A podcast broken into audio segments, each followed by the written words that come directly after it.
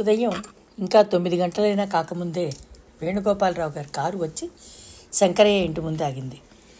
దొడ్లో నుంచి నీళ్ళు తీసుకొచ్చి వీధి వసారా అంతా గడుగుతున్న సుందరమ్మ వాకిట్లోకి వచ్చి ఆగిన కారుని చూడగానే ముఖం చెట్లిస్తూ చేస్తున్న పని ఆపి కారులోంచి దిగుతున్న వ్యక్తి ఎవరా అని నడు మీద చేపెట్టుకుని తదేకంగా చూడసాగింది. రాత్రి నుంచి ఆవిడికి ఆడిపోయిన దిగులు కంటే ముక్కు మొహం తెలియని అతనెవరో రోజా పట్ల అన్ని అధికారాలు ఉన్నట్టు ప్రవర్తించిన తీరు ఎక్కువగా గుర్తు వచ్చి బాధపెట్టసాగింది. ఎవరో అతను. అందరి ముందు నలుగురు ఏమైనా అనుకుంటారనే నదురు బెదురు లేకుండా రోజా వంటి మీద చేవేసి మాట్లాడాడే. ఎంత ధైర్యం. ఇదంతా తప్పకుండా రోజా ఇచ్చిన అలసే అయి ఉండాలి. లాభం లేదు. రోజాని ఇక ఈ నుంచి బాగా హద్దుల్లో ఉంచాలి. ఇంతవరకు జరిగినంతా వేరు. ఇక ముందు జరగబోయేది వేరు. కారు దిగి లోపలికి వస్తున్న మనిషి రాత్రి వచ్చిన వ్యక్తేమో పట్టుకుని నాలుగు జాడిద్దామని ఎదురు వెళ్ళింది. కానీ వచ్చింది అతను కాదు. ఎప్పుడూ రోజా కోసం వచ్చే డ్రైవరే. సుందరమ్మకి ఆ సమయంలో వాడిని చూసినా చిరాకే వేసింది. ఇదిగో రోజా కోసం వచ్చావు కాబోలు. మా అమ్మాయి ఇప్పుడు ఎక్కడికి రాదు. మేము చాలా కష్టంలో ఉన్నాం. ఇక నువ్వు వెళ్ళొచ్చు అంది. డ్రైవర్ క్షణంసేపు దుమదుమలాడుతున్న ఆవిడ వైపు చూశాడు. తర్వాత ఏమనుకున్నాడో ఏమో ఆవిడ ఉనికిని గుర్తించినట్టుగా అమ్మాయి గారు అని పిలిచాడు. వాడి నిర్లక్ష్యానికి సుందరమ్మకి ఒళ్ళు మండిపోయింది. ఏమిటయ్యా? చెప్తుంటే నీకు కాదు? అమ్మాయి రావడానికి వీల్లేదంటే వినేమో? అప్పటికే ఎదురింటి మీనాక్షమ్మ ఆ పక్కింటి సరోజమ్మ కారు వచ్చింది. రోజా వెళుతుందా లేదా అని తొగ్గు చూడసాగారు. వాళ్ళని చూడగానే సుందరమ్మకి ఒంటికి కారు నాచుకున్నట్టు ఇంకా కలవరం పుట్టింది. అమ్మాయి గారు డ్రైవరు బిగ్గరగా రెండోసారి కేకపెట్టాడు రోజా అతని పిలుపు వినిపించగానే మెల్లగా గుమ్మంలోకి వచ్చి నిలబడింది. ఎర్రబడిన కళ్ళతో పీకుపోయిన మొహంతో ఉన్న రోజాని చూడగానే డ్రైవర్ గతుక్కుమన్నాడు. అతనికి రోజా తల్లిపోయిన సంగతి తెలియదు. రోజాని చూడగానే వరండా దగ్గరికి నడిచి అయ్యగారు రమ్మన్నారమ్మా. మిమ్మల్ని తీసుకురాకుండా వెడితే ఊరుకోరు. మళ్ళీ పంపుతారు నన్ను. బయలుదేరి వస్తారా? అన్నాడు. వస్తానుండి ఒక క్షణం. రోజా లోపలికి వెళ్ళింది. డ్రైవర్ సుందరమ్మ వైపు చూడకుండానే కారు దగ్గరికి వెళ్ళిపోయాడు. ఆవిడ చేతిలో చీపురు కింద పడేసి లోపలికి వచ్చింది. జుట్టు చిక్కు తీసుకుంటున్న మేనకోడని తీవ్రంగా చూస్తూ ఏమిటి రోజా ఈ పూట పెడతావా? అంది. అవునత్తయ్య. అవ్వా సుందరమ్మ బుగ్గ నొక్కుంది నలుగురు ఏమనుకుంటారో తెలుసా? అంది. తలదూకుంటున్న రోజా వెనక్కి తిరిగి విరక్తి విషాదం నిండిన స్వరంతో జవాబిచ్చింది. తెలుసు ఈ అమ్మాయికి సిగ్గులేదు అంటారు. తల్లిపోయినా కించదు దుఃఖం లేదు అంటారు. రోజా కంఠం హఠాత్తుగా దుఃఖంతో పూడిపోయింది. అనని అత్తయ్య నన్ను గురించి ఎవరు ఎప్పుడు మంచిగా మాట్లాడారు కనుక నిజంగానే చెప్తున్నాను. మా అమ్మ పోయినందుకు నాకు దుఃఖం లేనే లేదు. బతికినన్నాళ్ళు ఏం సుఖపడింది? కాబట్టి చచ్చిపోయిందని నేను బాధపడతాను. ఏం సోజ్యంగా మాట్లాడతావే? ఇప్పుడు నిన్ను ఎవరేమన్నారానని కాస్త పరువుగా మర్యాదగా నలుగురి చేత నవ్వించుకోకుండా మసలుకోమని చెప్పడం తప్ప అది నేనంట. లేదత్తయ్య లేదు. ఇందులో ఎవరి తప్పు ఏం లేదు. ఈ ప్రపంచంలో డబ్బు లేకుండా పుట్టడం తప్పు. అదృష్టహీనులుగా పుట్టడం ఇంకా నేరం. అలా పుట్టిన నాలాంటి నిర్భాగ్యులు పరువు మర్యాద అంటూ ప్రాకులాడటం మూర్ఖత్వం తెలివి తక్కువతనం. సరేనా? అయ్యో రామా మళ్ళీ అట్లాగే మాట్లాడుతుందేం? ఇప్పుడు నిన్ను ఏమన్నానని ఎంత కోపం? అత్త మీద కోపం తుత్త మీద చూపించినట్లయింది. బాగానే ఉంది నీ వరుస. తల్లిపోయిన దుఃఖంలో ఉన్నావు రానంటే ఏమవుతుంది అనుకున్నాను. వాళ్ళు మాత్రం మనుషులు కాదా? ఆ మార్త అర్థం చేసుకోలేరా? ఒకవేళ అర్థం చేసుకోలేని వాళ్ళైతే నువ్వు అసలు అక్కడ పనిచేయడమే దండగా. నాలుగు రోజులు రాకపోతే ఊరుకోలేని వాళ్ళకి దూరంగా ఉండడమే ఉత్తమం. సుందరమ్మ ఖచ్చితంగా అనేసింది. వాళ్ళేమీ ఏమీ నేనే వెడుతున్నాను. వెళ్తేనే నాకు హాయిగా ఉంటుంది. ఇక్కడ కూర్చుంటే నా గుండెలు పగిలేటన్ని ఆలోచనలు వస్తున్నాయి. రోజా శాంతంగా సమాధానం ఇచ్చింది సుందరమ్మకి లాభం లేదని ఫ్లేటు ఫ్రాయించింది. రాత్రి నుంచి నువ్వు గుక్కెడు మంచినీళ్ళైనా ముట్టుకోవడలేదు పర్వాలేదత్తయ్య నాకు అసలు ఆకలి దాహం రెండు చచ్చిపోయినట్టుగా ఉన్నాయి. రోజా బయటకు వచ్చింది సుందరమ్మ గంటు పెట్టుకున్న ముఖంతో అంది. పోనీ వెడితే వెళ్ళావు త్వరగా అయినా వచ్చేయి. లేకపోతే నలుగురిని నా మొహాన్ని ఉమ్మేస్తారు. అలాగే. రోజా గుమ్మం దాటుతుండగా బామ్మగారు ఎదురొచ్చింది. ఎక్కడికి వెళుతున్నావు అమ్మాయి? అంది. రోజా వినిపించుకున్నట్టు సమాధానం చెప్పకుండా గబగబా వెళ్ళి కారులో కూర్చుంది. బామ్మగారిని చూడగానే సుందరమ్మ ముఖం నల్లబడింది. అయినా వెంటనే లేని నవ్వు తెచ్చుకుంటూ రెండు పిన్నిగారు అంటూ ఆప్యాయంగా ఆహ్వానించింది. రోజా ఎక్కడికి పెడుతోంది ఆవిడ ఆరా తీస్తున్నట్టుగా అడిగింది. ఒక క్షణం ఆవిడకి సమాధానం చెప్పలేనట్టుగా చూచినా మరుక్షణంలో చాకచక్యంగా తెలివిగా జవాబిచ్చింది సుందరమ్మ. ఆవిడకి రోజా మీద ఎన్నడూ రానంత కోపం వచ్చింది. నేనే పంపాను పిన్ని గారు చచ్చిన వాళ్ళు ఏడుస్తూ కూర్చుంటే తిరిగి రాలి కదా. ఆయన ఎప్పుడు వస్తారో ఏమిటో చేతిలో చూడపోతే చెల్లిగవ్వలేదు.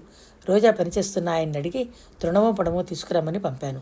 ఏమిటో పిచ్చి సన్యాసి ఆడపనికి మగపనికి అన్నిటికీ అదే తిరగాలయ్యే. ఏమో సుందరమ్మ నాకేం తెలుసు? పిండి రుబ్బుతుంటే అంజి వచ్చి బామ్మ కారు వచ్చింది రోజా ఎక్కడికైనా వెడుతుందేమో వెళ్ళొద్దని చెప్పు అంటే ఆ పట్టున చెయ్యని అక్కడుకోకుండా పరిగెత్తుకొచ్చాను.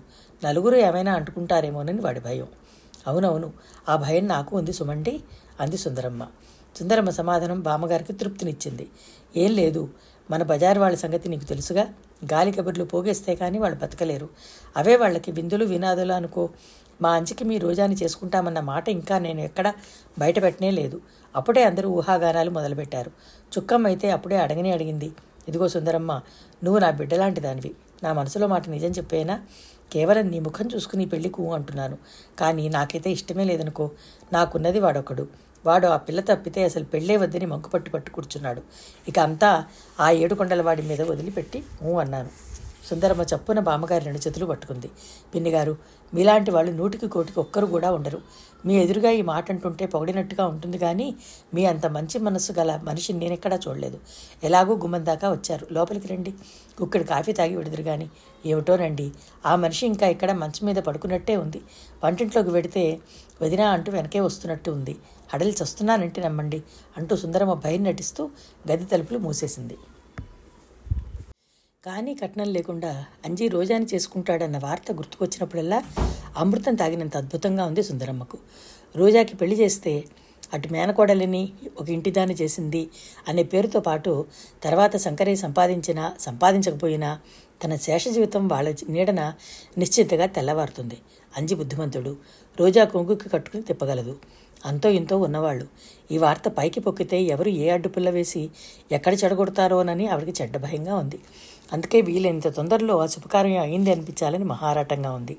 నిన్న మధ్యాహ్నం శేషయ్య అనే శంకరయ్య పనిచేస్తున్న డ్రామా కంపెనీలో తబలా వాయించే అతను ఏదో పని మీద ఇక్కడికి వచ్చాట. ఇంటి వెళ్ళి కబుర్లు కనుక్కురమ్మనమని శంకరయ్య చెప్పగా వచ్చాట. సుందరమ్మ ఈ విషయం క్లుప్తంగా ఉత్తరం రాసి ఇచ్చింది. శంకరయ్య పెళ్ళంటే త్వరగా బయలుదేరి రాడని తెలుసు. అందుకని ఆఖరున మీ చెల్లాయి బొత్తిగా మంచం మీద నుంచి లేవటం లేదు. ఇప్పుడో కాసేపో అనేటట్టుంది మీకోసం కలవరిస్తోంది. ఇది చూడగానే వెంటనే బయలుదేరి రావలను అనే వాక్యాలు చేర్చింది. చెల్లెలు క్షేమ సమాచారాలు శంకరయ్య మీద మంత్రంగా పనిచేస్తున్నది ఆవిడ తెలుసు. కానీ తను రాసిన వేళ ఎటాంటిదో కానీ రాసినట్టుగానే ఆవిడ కాస్త గుట్టుకుమంది. సావిత్రమ్మ మరణం సుందరమ్మ మెడలో గుదిబంద వదిలినంత తేలికగా హాయిగా ఉంది. ఏ ఇంటిలో అయినా ఉండవచ్చు కానీ దీర్ఘరోగులున్న ఇంట్లో మాత్రం ఉండకూడదు అనిపించేది ఆవిడకి. ఊరుకో తల్లి ఊరుకో. విజయ నోటి నుంచి ఆ మాట వినగానే నేను ఎంత తలడిల్లిపోయాను నువ్వు ఊహించను కూడా ఊహించలేవు. నేను ఎలా నిర్ణయించేయాలో నాకు అది తెలియటం లేదు. మాటలు కూడా రావటం లేదు. చేతుల్లో ముఖం దాచుకుని వెక్కి వెక్కి ఏడుస్తున్న రోజా తల నిమురుతూ ఆవేదనగా అన్నారాయన రోజా ఏడుస్తూనే అంది. అమ్మ నాతో మాట్లాడనే లేదు. మీ దగ్గరికి రాకుండా మానయ్యనందుకు ఆవిడ నన్ను క్షమించనే లేదు. ఇది గుర్తొస్తే నా మనసు తూట్లు పడినట్టుగా అవుతుంది. జీవితాంతం ఈ జ్ఞాపకం నన్ను వేధిస్తూనే ఉంటుంది. ఎంత పాపిష్టివాడినమ్మా. నా మూలంగా ఎంత ఆవేదన?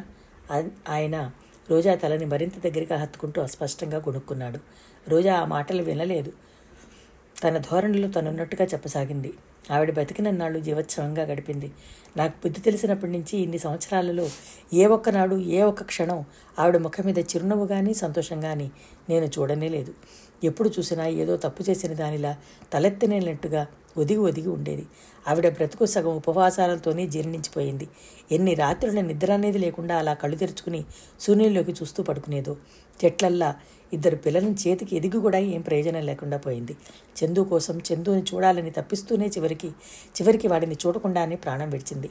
మనుషులు మరీ అంత అసంతృప్తితో చనిపోకూడదు అంటారు. ఆవిడ ఆత్మకి కూడా శాంతి ఉండదేమో. రోజా దుఃఖం కట్టలు తెంచుకుని వరదలా పొంగింది. ఆయన నిస్సహాయంగా తప్పు చేసి పట్టుబడిన దోషిలా చూస్తుండిపోయారు. రోజా దుఃఖాన్ని గ్రహించుకోవడానికి విశ్వప్రయత్నం చేస్తూ అంది. మా అమ్మ నాన్న మధ్య ఏమైందో నాకు తెలియదు. వీళ్ళిద్దరూ ఎందుకు విడిపోయారు? దానికి కారణం ఏమిటో నేను ఎంత ప్రయత్నించినా కనుక్కోలేకపోయాను. నాకు బాగా బుద్ధి తెలిసిన తర్వాత అసలు విషయం ఏమిటో తెలుసుకోవాలని ఈ ప్రసంగం ఎంతపోతే నా నోటి నుంచి ఈ మాట మొద మొదలవగానే బావురమని ఏడ్చేది. తను దురదృష్టవంతురాలినని మేము నిర్భాగ్యులమని ఈ రెండు మాటలు తప్ప మూడో మాట ఆవిడ నోట్లోంచి రాబట్టలేకపోయేదాన్ని. ఆవిడ ఇంత అన్యాయం చేసిన ఆ వ్యక్తిని గురించి పొరపాటును కూడా ఎలాంటి నిందావాక్యాలు రానిచ్చేది కాదు. అమ్మ జీవితం అంతా అలా చీకటి చీకట్లో తెల్లారిపోయేటట్లు చేసే ఆ మనిషిని గుర్తుకొస్తే వేణుగోపాలరావు గారు చప్పున నోటికి అడ్డంగా పెట్టేశారు. అతి సున్నితమైన చోట దెబ్బ తగిలినట్టుగా భరించలేని బాధ ఆయన ముఖంలో ప్రతిఫలించింది. చాలు రోజా చాలు. ఇంక చెప్పకు నేను వినలేను. భగవంతుడు చాలా చిత్రమైనవాడు. ఏ తప్పు చేయని వాళ్ళని శిక్షించడం నేరం చేసిన వాళ్ళకి అన్నీ ఇచ్చి ఆశీర్వదించడం ఆయనకు ఆట అనుకుంటాను. నువ్వు ఇలా గతం తవ్వుకున్నందువల్ల ప్రయోజనం ఏమీ లేదు. మనమంతా విధి చేతుల్లో కీలుబొమ్మలం. అంతే. ఈ సత్యం బాగా జీర్ణించుకుని ధైర్యం తెచ్చుకో. ఇంతకంటే నేనేం చెప్పలేను. ఇదిగో చూడు రాధ ఎలా బుక్కమొహంతో చూస్తోందో చూడు నీ వైపు. రాధని ఒకసారి నీ దగ్గరికి పిలు అన్నారు. రోజాని చూడగానే లోపలికి పరిగెత్తి దువ్వెన రిబ్బన్లు తెచ్చుకుని జడ వేయించుకోవడానికి వచ్చిన రాధ ఏనాడు లేని రోజా అలా వెక్కి వెక్కి ఏడవడం చూసి బెదిరిపోయినట్టుగా దూరంగా నిలబడిపోయింది. నోట్లో వేలించుకుని బిక్కముఖంతో చూస్తూ తండ్రి పిలవగానే మెల్లగా అడుగులో అడుగు వేస్తూ దగ్గరికి వచ్చింది. రాధని ఎడమ చేత్తో దగ్గరికి తీసుకుంటూ రోజా మీ అమ్మని నేను తీసుకొచ్చి ఇవ్వలేను కానీ ఆవిడ పోవటం వల్ల నీకు కొరవడిన ఆత్మీయత అభిమానం ఈ రెండు మాత్రం నువ్వు ఊహించిన దానికంటే వెయ్యి రెట్లు ఎక్కువగా ఇవ్వగలను. మీ అమ్మ పోయిందనే దిగులు నీకేమాత్రం వద్దు. నువ్వు అధైర్యపడవద్దు. జరిగిందంతా మర్చిపోవడానికి కొత్త జీవితం ప్రారంభించడానికి ప్రయత్నించు. ఇది నా కోరిక. ఆశీస్సు కూడా. ఆయన స్పర్శలోనో మహత్యమో లేక ఆయన మాటల్లోని లాలిత్యమో గాని రోజా గుండెల్లో మటుతున్న తీరని ఆవేదన లాంటి మంట క్రమంగా చల్లబడసాగింది. అదే సమయంలో అప్పుడే లాయరు మాధవరావు గారి ఇంటికి నుంచి తిరిగి వచ్చి చరాచరా తండ్రిని ఏదో అడిగేయాలన్నంత ఆవేశంతో ఆ గదిలో అడుగుపెట్టిన లావణ్యకి కళ్ళెదురుకుండా కనిపించిన ఆ దృశ్య ముఖాన చన్నీళ్ళు కొట్టినట్టుగా గుమ్మంలోనే ఆగిపోయింది. ఎదురుగా మంచం మీద తండ్రి ఒక చేత్తో రాధని మరో చేత్తో రోజాని ఇద్దరూ ఆయన చెరో ప్రాణం అన్నంట అపురూపంగా పదవి పట్టుకుని ఉన్నారు. రోజా ఎందుకో కళ్ళనీళ్ళు తుడుచుకుంటోంది. క్షణంసేపు ఆ దృశ్యం చూడగానే లావణ్య గుండెల్లో అగ్నిపర్వతం ఒక్కసారి భళ్ళున బద్దలైంది. ముఖం ఈర్ష్యతో కుంచుచ్చుకుపోయింది. రక్తమంతా ద్వేషంతో సలసల కాగినట్టయింది.